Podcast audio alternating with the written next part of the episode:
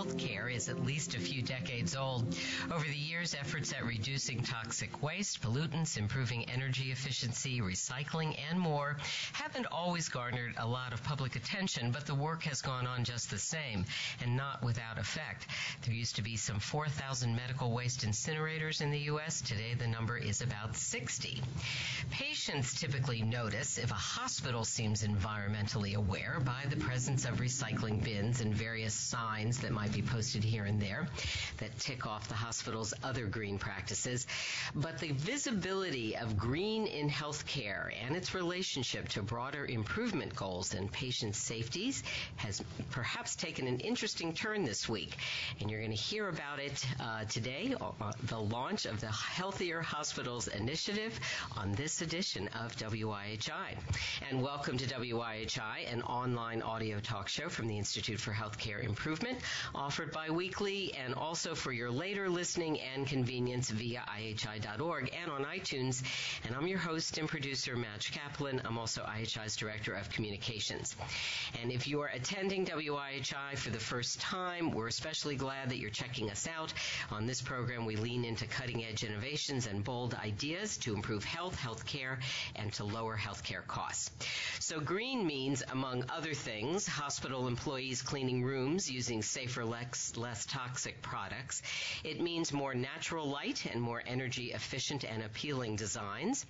It means replacing a lot of junk food and high carb, high fat meals with more nutritional options for the health of patients and healthcare employees alike. And it's an exciting agenda that it's only getting more relevant uh, to the goals of patient safety and quality improvement. And we're going to learn more about that from our terrific guests in just a moment. But first, here's IHI's John Gothier. He keeps an eye on WebEx for us and ensures that you're a satisfied WIHI participant. John. Thanks, Madge. Uh, just a few items to point out to help everybody make the most of today's program. Um, here's the chat window. If you tuned into WIHI before, you know about the great conversation that takes place in the chat window.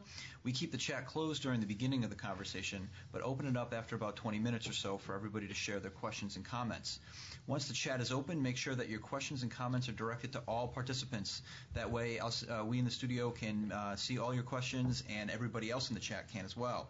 And of course, there's a couple ways that folks are connected to WIHI today. If you're logged onto the computer and listening to uh, us by streaming audio coming through speakers or headphones, you will see a box in the top right hand corner labeled Audio Broadcast. This format works best if you're on a high speed connection. If you're on a slower connection, we recommend calling in by phone. If, the persist, if you experience any audio issues, please send me a chat on WebEx. And if the problem persists, please let the folks know at IHI Customer Service. We'll flash a slide with that phone number soon. And of course, we're always looking for ways to improve the listener experience here on WIHI, and we need your help for that. Please take the time after the program to fill out a quick survey. Everyone who fills out the survey will be entered into a raffle for an Amazon gift card. Thanks to everyone who filled out the survey from a couple weeks ago. Mr. Ed Fink of UC San Diego was our lucky winner. Ed gets to live in San Diego, and now he gets an Amazon gift card. So I hope Ed's listening today. Back to you, Madge. Okay, thanks so much, John. So that's the survey that pops up at the end of WIHI, but now we've got a really nice hour ahead. First of all, it's really thrilling uh, that everyone is here in the studio, and that's a real feat. So I'm going to start by introducing Gary Cohen. He's one of the masterminds of the Healthier Hospitals Initiative. Gary is founder, president, and executive director of Healthcare Without Harm.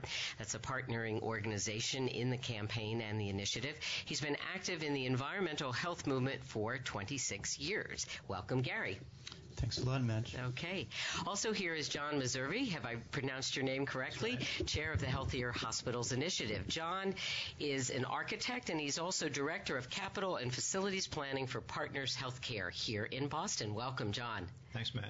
All right. And I'm delighted to also welcome Dr. Amy Collins to the WIHI studio. She's a practicing emergency physician at Metro West Medical Center and a leader in multi, multiple dimensions, I should say, of green practices for healthcare um, at Vanguard as well as Metro West. So welcome, Amy. Thank you very much.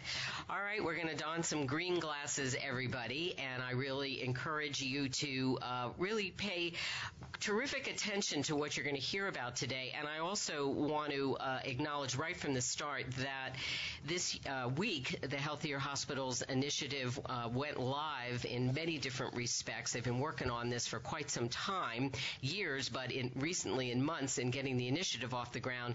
And at healthierhospitals.org, there is a treasure trove of resources. Uh, so if there's anything you're wondering about, don't hesitate to go there. We also are going to capture some of that during the program today and include in our WIHI resource document. But really, applause, applause to all those who worked on pulling all those materials together. So, Gary, let's start with this announcement to uh, this week, two days ago. The initiative was formally introduced at a launch event in Washington, D.C. You did get some news coverage. So, uh, what's this all about? And uh, help us understand maybe some of the, the broad uh, primary goals. Yeah, so two days ago in Washington, we launched the Healthier Hospital Initiative to challenge the entire healthcare sector to improve patient and employee health, reduce costs, and to embed sustainability into the core operating model of healthcare in this country. Uh, the reason we did this is that we are understanding that it's getting more and more difficult to support healthy people on a sick planet. Uh, we have an epidemic of cancer and obesity and diabetes and asthma and other chronic diseases that threaten to overwhelm our entire healthcare system. Uh, a growing body of research confirms that these diseases are linked to environmental exposures in our food and air and water and consumer products. So, from both an economic and public health perspective, it's no longer viable to simply focus on the treatment of chronic diseases which now account for 70% of all healthcare costs. We need to prevent them from happening in the first place.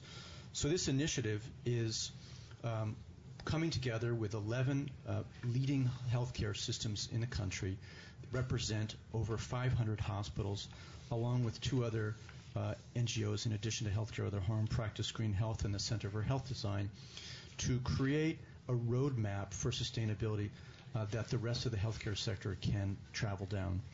And the framework is to really uh, reinvent hospitals as community anchors for health, sustainability, and disease prevention. There are six challenges that we're offering uh, information about and how-to guides about to help hospitals uh, uh improve their environmental performance and reduce costs. Those challenges are engaged leadership, healthier foods, leaner energy, less waste, safer chemicals, and smarter purchasing. And uh, for any hospital in the country that wants to enroll in this campaign, it's free, doesn't cost any money. All they have to do is register on the website and agree to take up one of these six challenges. And as soon as they do, uh, they get all sorts of information about how to how to achieve success over the course of the three-year campaign.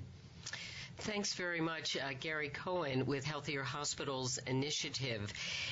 Um, and uh, I guess I want to uh, just ask you, in terms of coming up with these uh, six areas, uh, it's clearly some culmination, in a way, even as you're launching, of perhaps a sense of where impact can be made in areas that make a lot of sense for healthcare.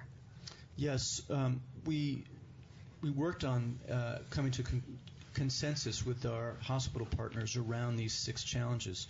Uh, and some of them are fundamental. So, uh, getting engaged leadership uh, at the tops of all these organizations is critical to achieve success. You need buy in from the C suite and from the senior management of an institution to get uh, this work cascading throughout the different departments.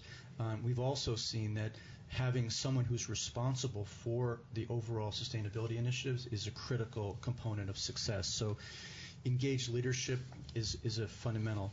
Um, the issue around uh, energy uh, and waste is um, an area, those two areas are areas that many, many hospitals around the country are already doing because it saves an enormous amount of money.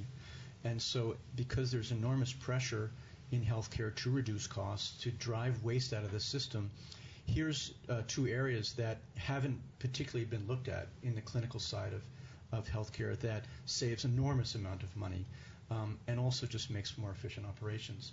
Um, the uh, food area is is has gotten enormous uh, momentum because of the incredible costs and uh, epidemic of obesity and diabetes in America, and the recognition that if we're going to solve this problem, hospitals need to go outside of their four walls and to become bigger agents of change in their communities by actually um, supporting more local and sustainable food systems, um, by modeling the kind of uh, healthier food purchasing that the rest of society should do. So, in other words, getting rid of sugar sweetened beverages in their facilities, serving healthier food options, um, and, and, and on the trays as well. Um, so that one has a lot of a lot of momentum, and in, and a lot of hospitals are also um, advancing a wellness strategy that includes healthier foods and beverages with their employees, uh, which makes a lot of sense.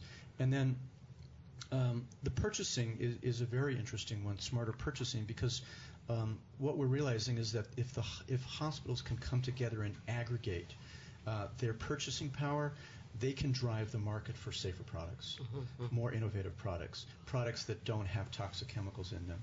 And so, um, in the same way that Walmart has been able to define the marketplace for consumer products because of the power of purchasing, uh, we see healthcare joining together as a way of doing that, but in service of disease prevention, uh, in service of, of community health.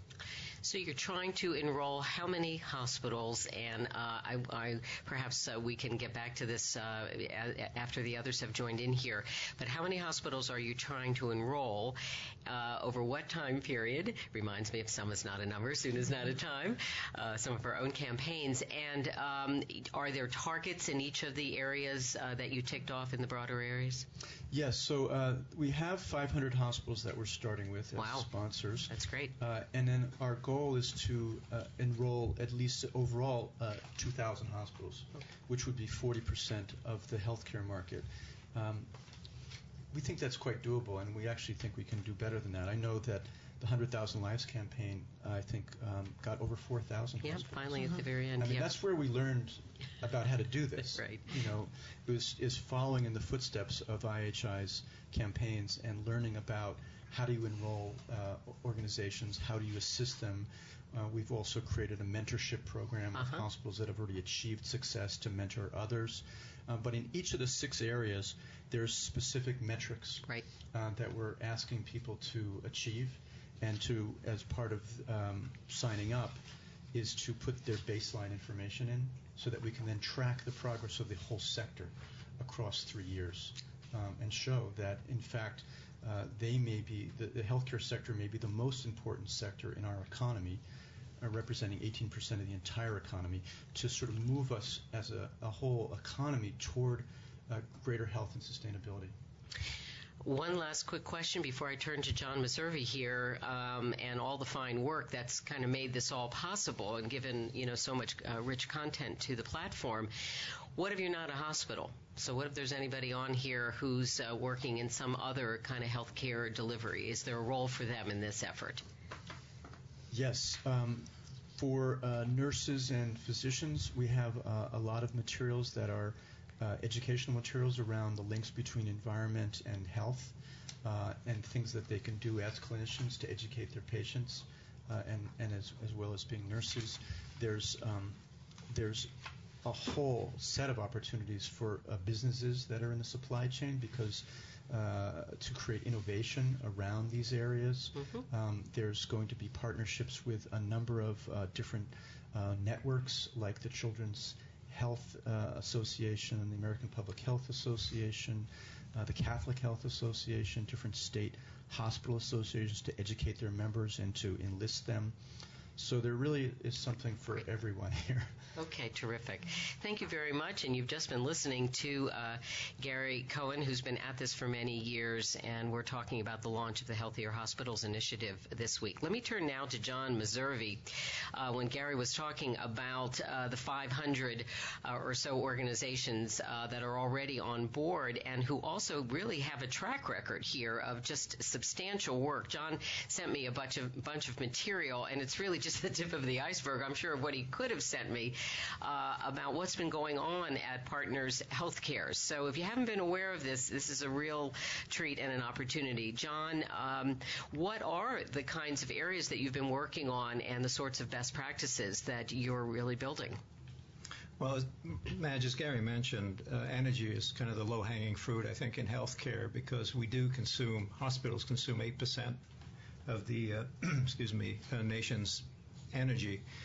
Um, and we are highly energy intensive. The, the, the parallel that we uh, draw for our 12 Boston hospitals is that we consume the equivalent of 42,000 households of, or excuse me, 47,000 households of electricity well, in the city of Cambridge, which is the fifth largest city in, in Massachusetts, there are 42,000 households. There's a, a population of 105,000. So, you know, we consume in those 12 hospitals the equivalent of a, of a good-sized city.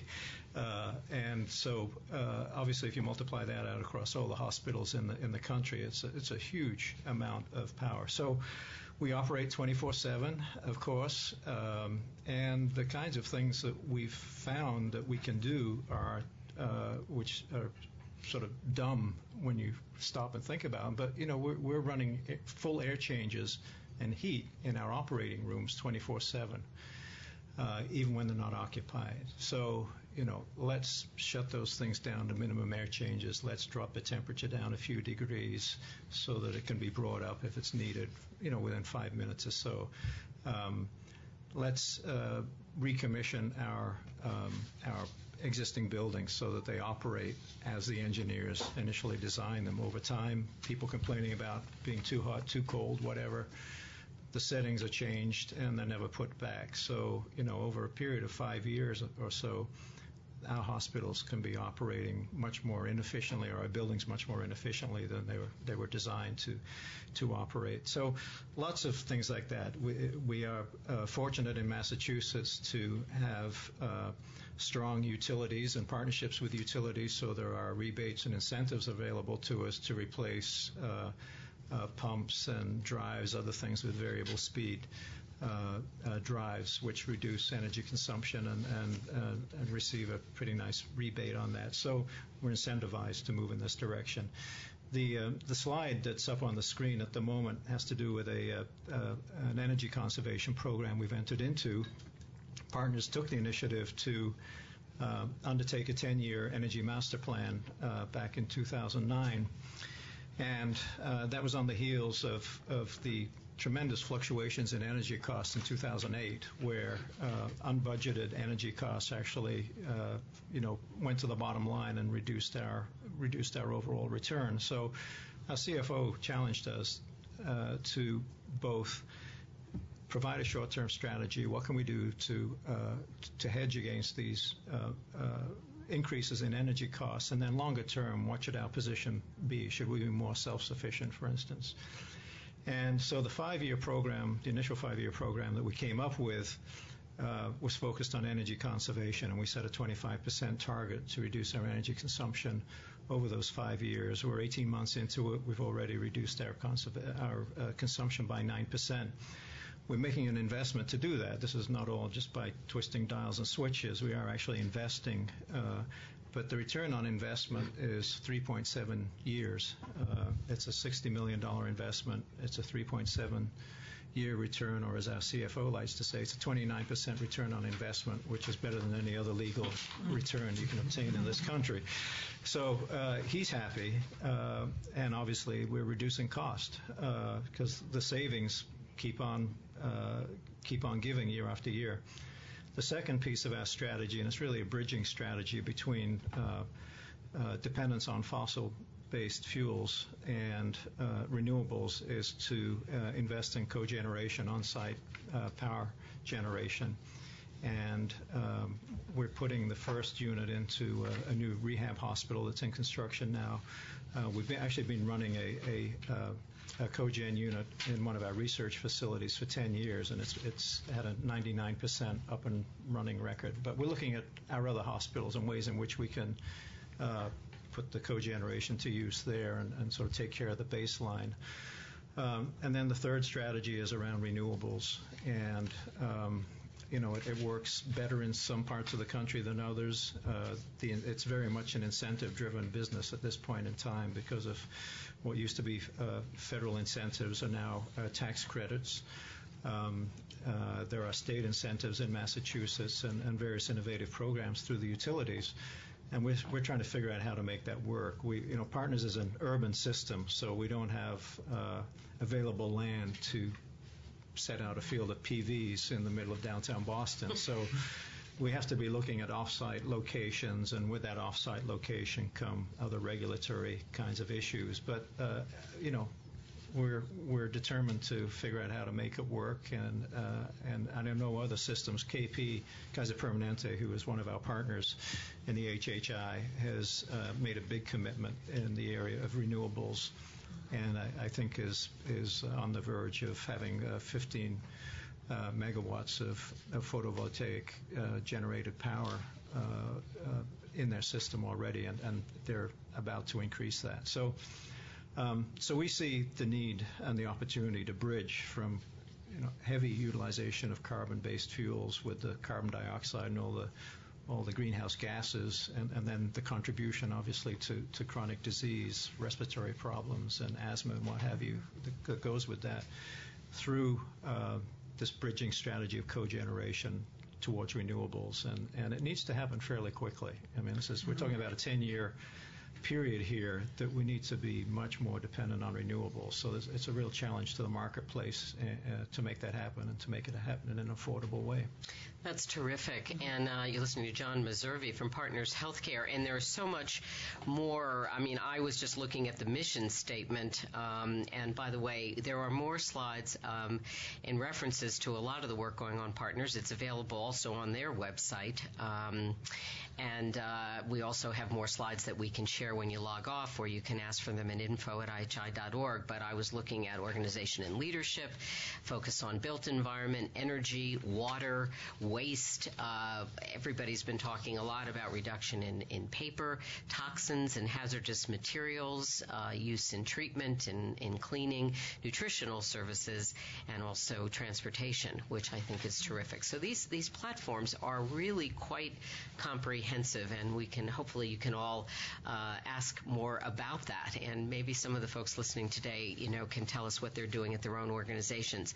But um, I thank you, John, and you heard Gary before, and now let me bring in Amy Collins from Metro West, um, a busy emergency physician who turns out is also moonlighting as a green whiz. I, I have a feeling. I mean, she promises me she has others who are working with her on these projects, but there is so much going on on at Metro West. So give us a sense of, of uh, the projects and perhaps the ones that you think have even the most traction right now. Yeah, sure. Um, you know, I, I, can actually start with a story many years ago. Um, I thought I had lived a very green life and was doing all sorts of stuff at home. And one day, my fourth grader caught me idling in the car and really gave me a little bit lecture and told, uh, told me I needed to do more. So we set about at home trying to, you know, green our household a little bit more. And it got to the point where it was very uncomfortable living one way at home and another way at work. So all I wanted to do was start a recycling program in my emergency department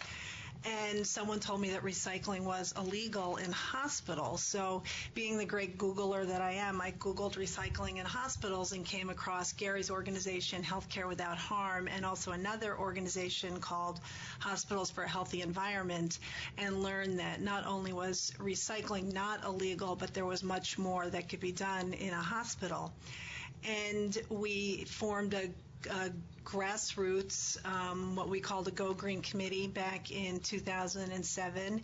And we started, as most hospitals do, with the low hanging fruit, um, doing things with waste reduction, recycling, um, reducing our regulated medical waste, which has some associated cost savings. We were one of the first hospitals to start a, a food waste composting program and we then moved into other things that um, had to do with toxicity reduction, such as eliminating mercury, starting a green cleaning program. We then wanted to bring some of our work to the community, and we held one of the first hospital-based uh, pharmaceutical take-back events, which was a great opportunity to uh, engage the community in our efforts and also um, you know, educate the community about proper disposal of pharmaceuticals. We have done a lot of work with um, food. I find that um, one of the most exciting things to work on because I think it has the most direct link to health. And as a physician, I really view sustainability as an opportunity for um, improved health and healthcare delivery, really specific preventative health. And I think food is the most direct connection to that. And food is just this big, big topic. Um, I feel we have to do things that reduce the environmental impact of food services, things like the composting and reducing styrofoam and reusable um, serviceware. Um, we also have to educate our patients and our employees about sustainable food systems and the link between uh, food, nutrition, um, and the environment. And I feel we also have to uh, connect to um, local agriculture, and we've done that in a couple of ways. We have a winter farmers market at the hospital, which has been a huge success. Um, that Great. took place um, over four months over the winter. We just had our last one last weekend. And we also formed a partnership with a local farm, Silverwood Organic Farm, for both a employee and patient CSA community supported agriculture program. Wow, that's neat. Yeah. Wow. So that's a, that's a short list. Well, short list. and she's not done. And I'm going to just ask uh, John. I, I uh, there, you, if you can sort of throw up one of these uh, slides that uh, Amy provided us that had to do with paper reduction, which seems uh, like, yeah. gosh, you know, I'm, I'm, I'm really impressed. Uh, this is the story of paper and, an analysis of what's going on and how you yeah. can start to re- reduce those practices. Yep. Yeah, well, yeah. Um, yeah, I also want to say that my hospital um, uses lean as its management strategy, and I've really learned a lot about the link between lean principles and sustainability. And we started off as the, to have you know have this cute little paper reduction project and using lean principles and our goal was to reduce paper purchasing by 25% over the course of a year one of the first things we did was try to figure out how much paper we buy in a year. And this is a slide that one of my Green Team members put together. We added up the paper we buy in a year at Metro West, and we asked people to guess how many John Hancock towers it adds up to. And no one even comes close, and it's um, almost eight John Hancock towers. And that's been a very, very impactful visual. Mm-hmm. Um, but what we learned was that by reducing paper, we also see other benefits which we were not really anticipating. Um, one of the biggest ones was a reduction in printer cartridge purchasing costs, also reduction in um, confidential paper recycling, and probably some other things that we didn't actually measure, things like um, energy savings and also increased efficiency because there are a lot of paper habits that are really very inefficient. So this is an ongoing project that keeps growing. right, and yeah. people are definitely busy. Um, I can't tell if they're actually arguing over whether that's going or staying. I think they're, I think they're having a little disagreement because one of the things we did is we created printer pods and um, took away many desktop printers. We had oh. over 400 of them, I believe, in the organization, and the goal was to remove them and create uh, create printer pods. Wow. Okay. Well, fantastic. All right. Well, we're just about to open things up for. Uh, um, your questions and comments. But I want to, uh, I'm going to just return to Gary for a moment. And uh, one of the things we were talking about before the program began is that I'm really struck by, as I look at all the materials, and again at healthierhospitals.org, um, you'll see this, the interrelationship between these agendas. And um, perhaps it's been a long time coming in terms of how to better understand in our thinking and our actions uh, the relationships between the quality improvement movements, patient safety, environmental sustainability. I mean, now in some ways it all seems to you know make make tremendous sense. Um, but I think it's probably taken some efforts to uh, create the linkages. So I'm curious, Gary, what your sense is uh, in terms of the appetite out there right now uh, for these movements, these efforts, uh, this, these these kinds of thinking to come together right now. Yeah, I think um, you know I'm reminded of what uh, Institute for Healthcare Improvement found when they said, "What's the arc of innovation, and when does something? How long does it take for something to get embedded into a system?" And I remember Don Berwick saying it took 18 years. Mm-hmm. So we've been at this for 16 years. So we're just coming on that, on that milestone. Right. Sometimes people say 17 years, yeah. but yes, yes. yes. Uh-huh. So and uh, so it's taken a long time, uh, but I think uh, what's started to happen is that as you start to think about okay, what's patient safety and the patient experience, if you can reduce uh, the exposure of patients to toxic chemicals and junk food and sugar sweetened beverages and other harmful environmental exposures in the facility, that enhances the patient experience. And if you can design buildings that have greater light and non-toxic building materials and design um, nursing stations that don't require nurses to walk five miles a day. Um, this is all about worker safety, patient safety. Um, if you can reduce the costs, um, that is also something that's part of the triple aim. And we're learning that uh, there's so many different ways to reduce costs, uh, including uh, looking at the operating room, which is a place where there's enormous profit, but there's enormous waste. And by uh, reprocessing medical devices, uh, hospitals around the country are saving tens of millions of dollars uh, in an area that 15 years ago wasn't happening at all. There's a whole new industry that's grown up. and then finally, I think the real leverage is really supporting population health um, and realizing that we really need to um, be more proactive in addressing the epidemic of diseases by going out into the community and supporting people's health um, and not just treating chronic disease. So it's just it's a timing issue, and I think that the ripeness of the integration of the sustainability movement with the quality movement in healthcare um, is really arrived.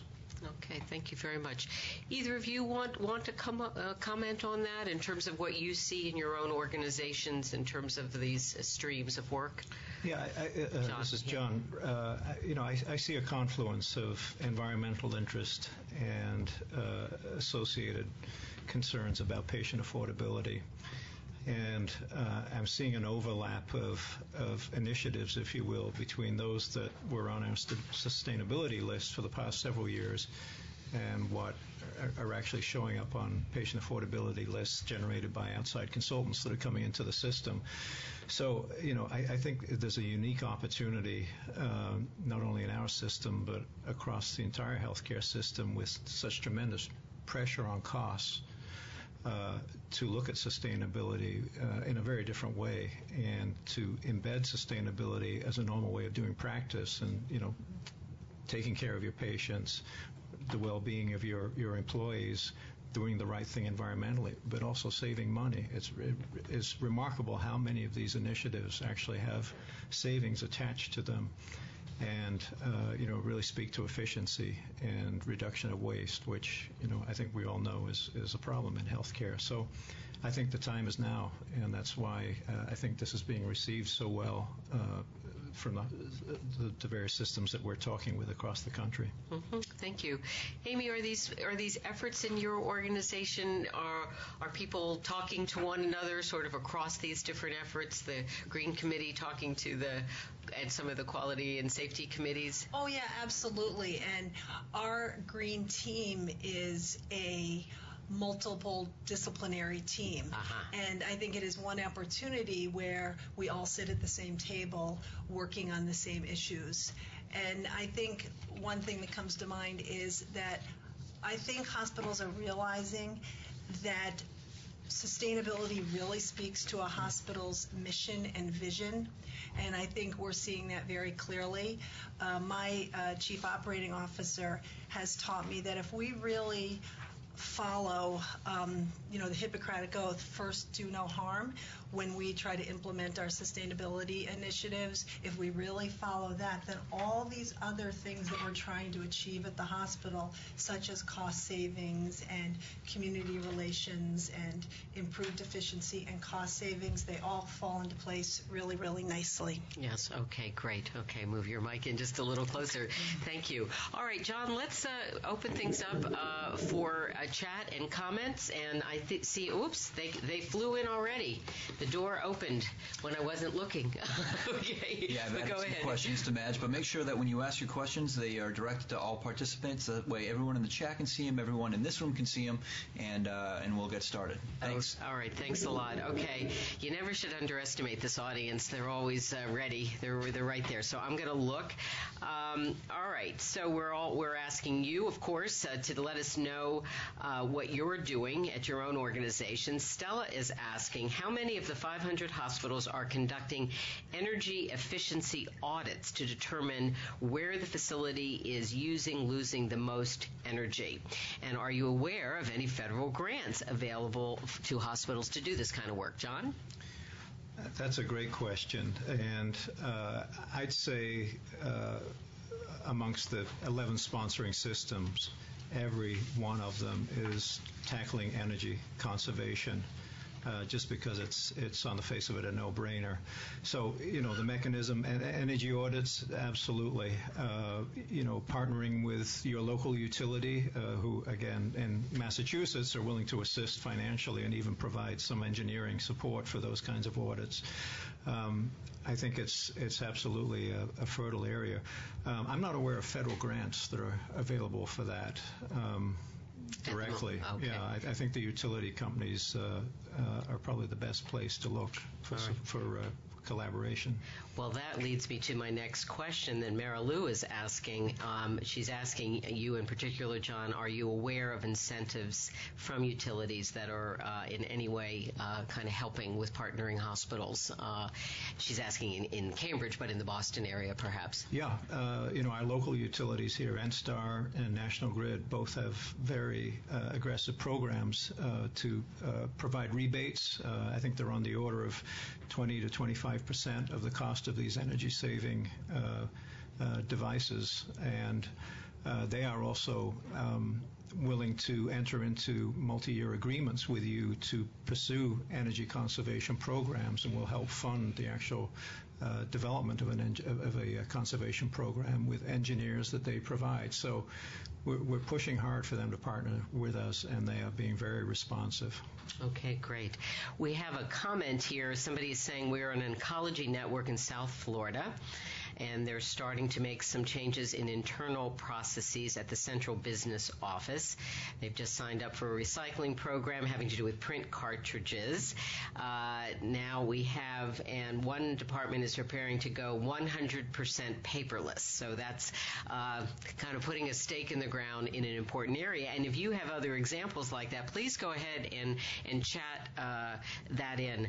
Um, while we're waiting for more people to make some comments, I'm curious of all the various things. I mean, what's so impressive about the new initiative, all your work, is that it goes across uh, the entire organization. It's multidisciplinary, both in terms of participation and in terms of looking at the whole picture.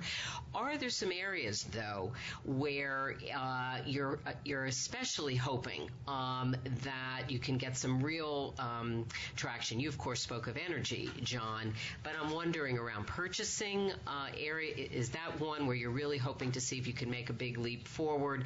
Also, perhaps the use of certain toxic chemicals. Um, maybe I'll start with you, Gary. In terms of you've got a platform, are there areas that you feel maybe might you might be able to make some especially big leaps in any particular area? Yeah, I think um, one area I think would be in around uh, driving some toxic chemicals out of the marketplace. Okay. So um, our experience around eliminating mercury in the healthcare sector um, in the U.S. and then Europe, and then now working with the World Health Organization globally, is that mercury was a messenger um, in the same way that the Roman god Mercury was a messenger, and that as we've learned um, once hospitals um, began to eliminate mercury, it had a multiplier effect in larger society so that it started to lead to state policies where mercury was being eliminated. Uh, and then all the pharmacy chains eliminated mercury, and it just created a multiplier. And so there's been a number of chemicals that are in cleaning products, in IV bags, um, in furniture that are building up in our bodies, that are um, winding up in women's breast milk, that are linked to reproductive toxicity, linked to carcinogenicity, um, linked to learning disabilities. And if we in healthcare can drive some of these chemicals out of the marketplace, uh, I think it'll have a multiplier effect with the larger society so that we can eliminate these exposures uh, in America generally. Mm-hmm. John, how hard is it to do that?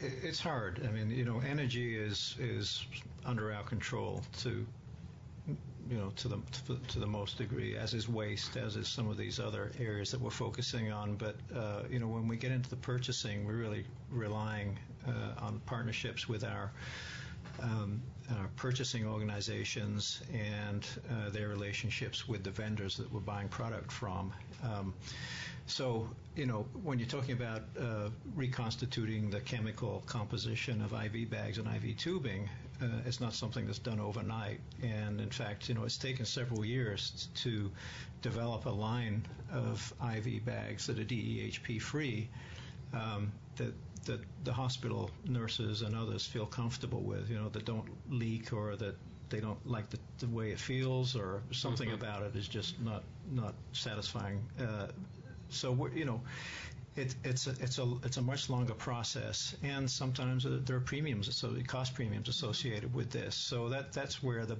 purchasing power of of the HHI organizations can really come into play because, uh, in fact, we do buy many of the same products, and if together we say to whoever the vendor is, you know, and this is this is down to the to the barcode on the product, uh, you know, we want you to sell us that DEHP free product, but we need it at this price point and we're willing to make a commitment across these multiple hospitals, then perhaps we can make it happen. So, um, I, would say product is the hardest area to, to move in just because it's so you know it, it's so di- diverse and there's so many different thousands of products that we purchase in in a medical environment. Uh, but we're targeting the big ones, we're, you know, the IV bags, and mm-hmm. and the mar- you know we're getting we're getting manufacturers who are who are producing DEHP free um, you know, brominated fire retardants on furniture, for instance. You know, there are lines of furniture that are coming out now that uh, are minimizing or looking to for alternatives to the brominated fire retardants and things like that. So it can happen. We have to ask for them, though. Yes, definitely. so just with a unified voice asking for them, then we'll be heard. Well, it'll be a very interesting development to watch, all of you, in terms of uh, what happens with the purchasing power of this initiative and to see it grow and what uh, effect it can have. We again invite your questions and comments. Don't be shy. Uh, every, every green effort is uh, starting somewhere, and it's something to build upon. And if anybody has any thoughts at all about purchasing, uh, feel free to chat in. Gary? Yeah, I just wanted to add another component is that. Uh, in parallel to this effort, we've been having conversations with the Internal Revenue Service around community benefit reporting. And we've um, uh, come to some uh, interesting agreements that they're uh, in their guidance to nonprofit hospitals, they're willing to expand their definition of what should count as community benefit um, that would go beyond uh, things like um, uncompensated care and flu shot clinics and this kind of thing, so that when hospitals do things in the community that improve the environmental health of their community, improve population health, that can count hmm. as community benefits. So um, if they set up farmers markets um, in the community or use land to, to support farmers or bring people and vans to those markets, if they do interventions in people's homes to help them eliminate the pesticides uh, for safer pesticides and hmm. the cleaners for safer cleaners or help them get rid of their Uh, moldy carpet and that will help reduce asthma rates that can count as community benefits. So wow. it's a very powerful engine to unlock a lot of money that hospitals can take a much more proactive stand on in the communities that they serve. Wow. Well, that'll be another really interesting level to to to follow here. I, I want to ask you, Amy. I'll come to you with this question for starters. So, whose issue is this in the hospital? I mean, you all uh, kind of represent different aspects of this, and then there are many more. I'm sure of people who are on, you know, the program with us mm-hmm. today, and who will be listening perhaps uh, when the, when the show is archived.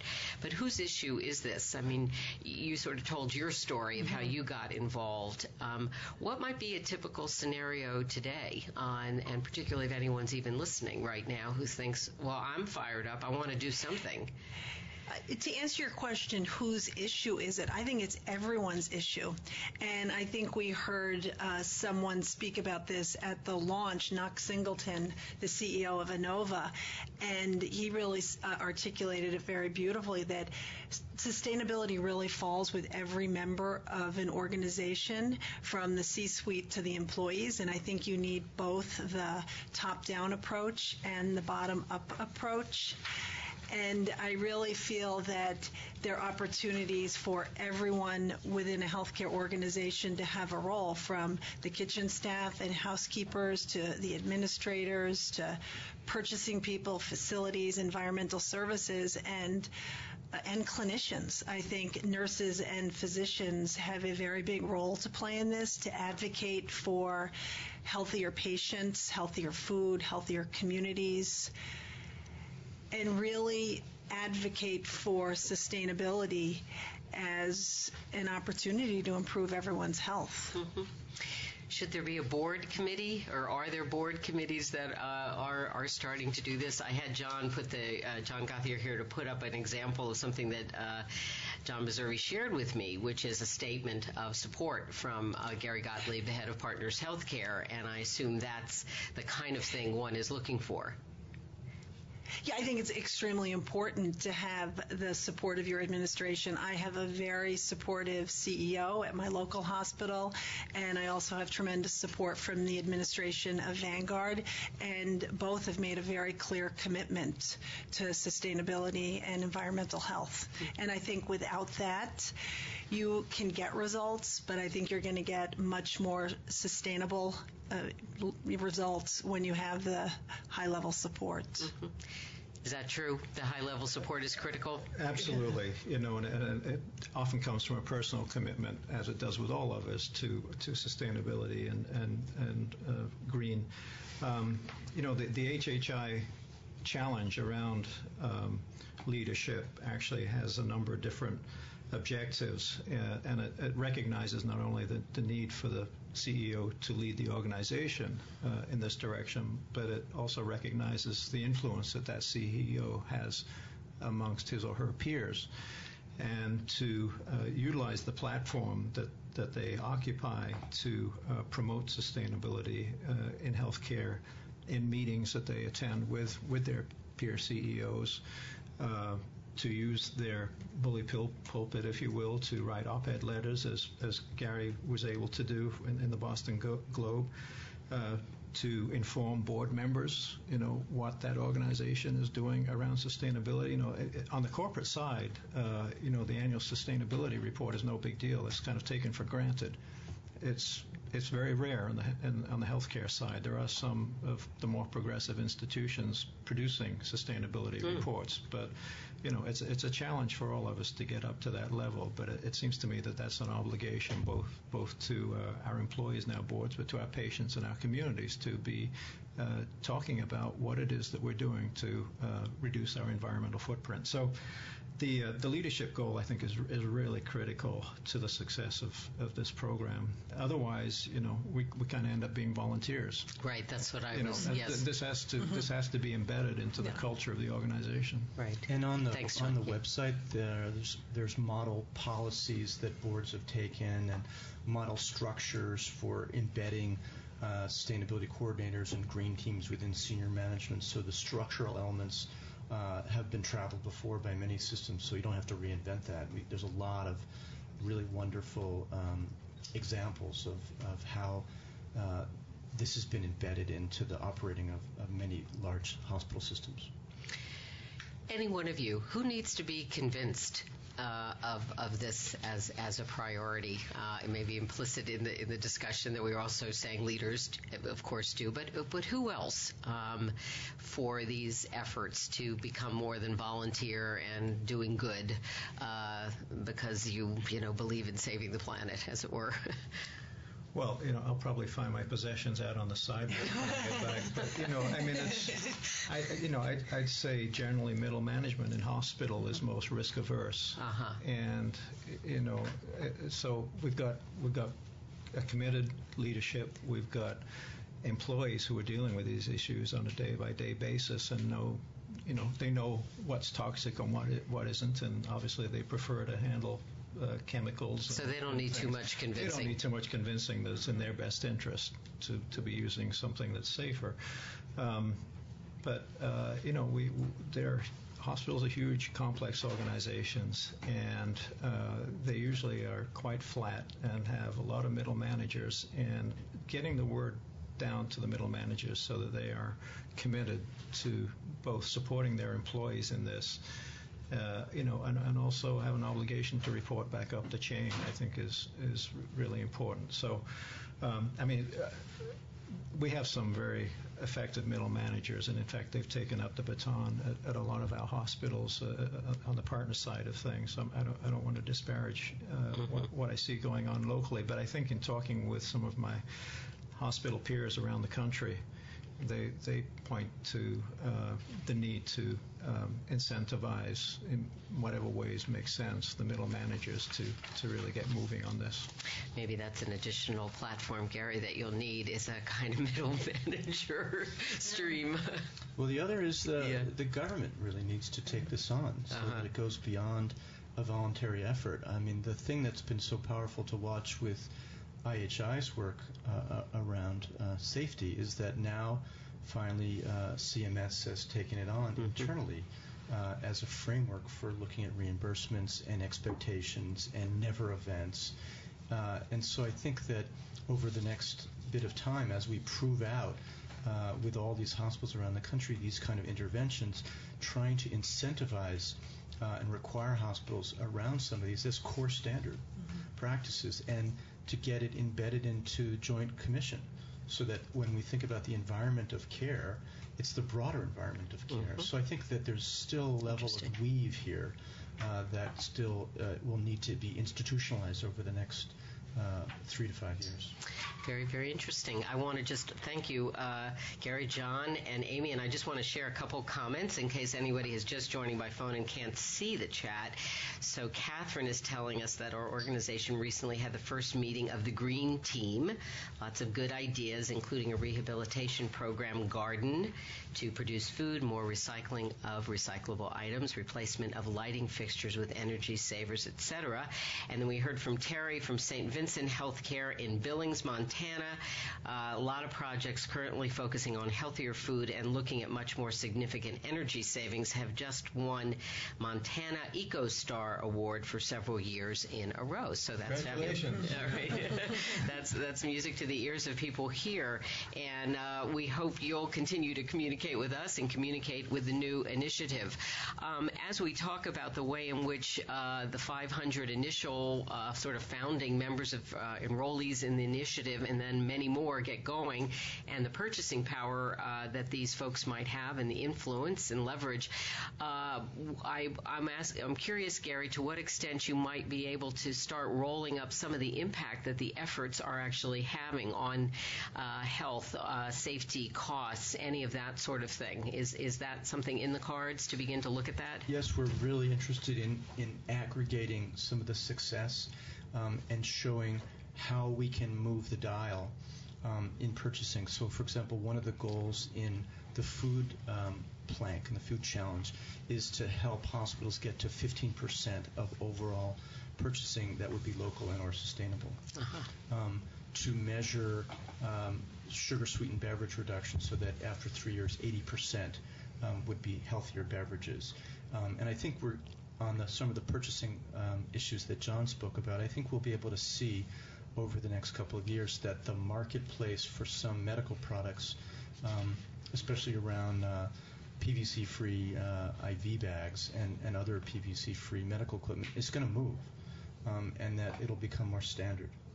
Um, so I think we are very interested in highlighting these these measurements because we think that healthcare should be the driver in the entire society um, to not just talk about sustainability, but sustainability meets health.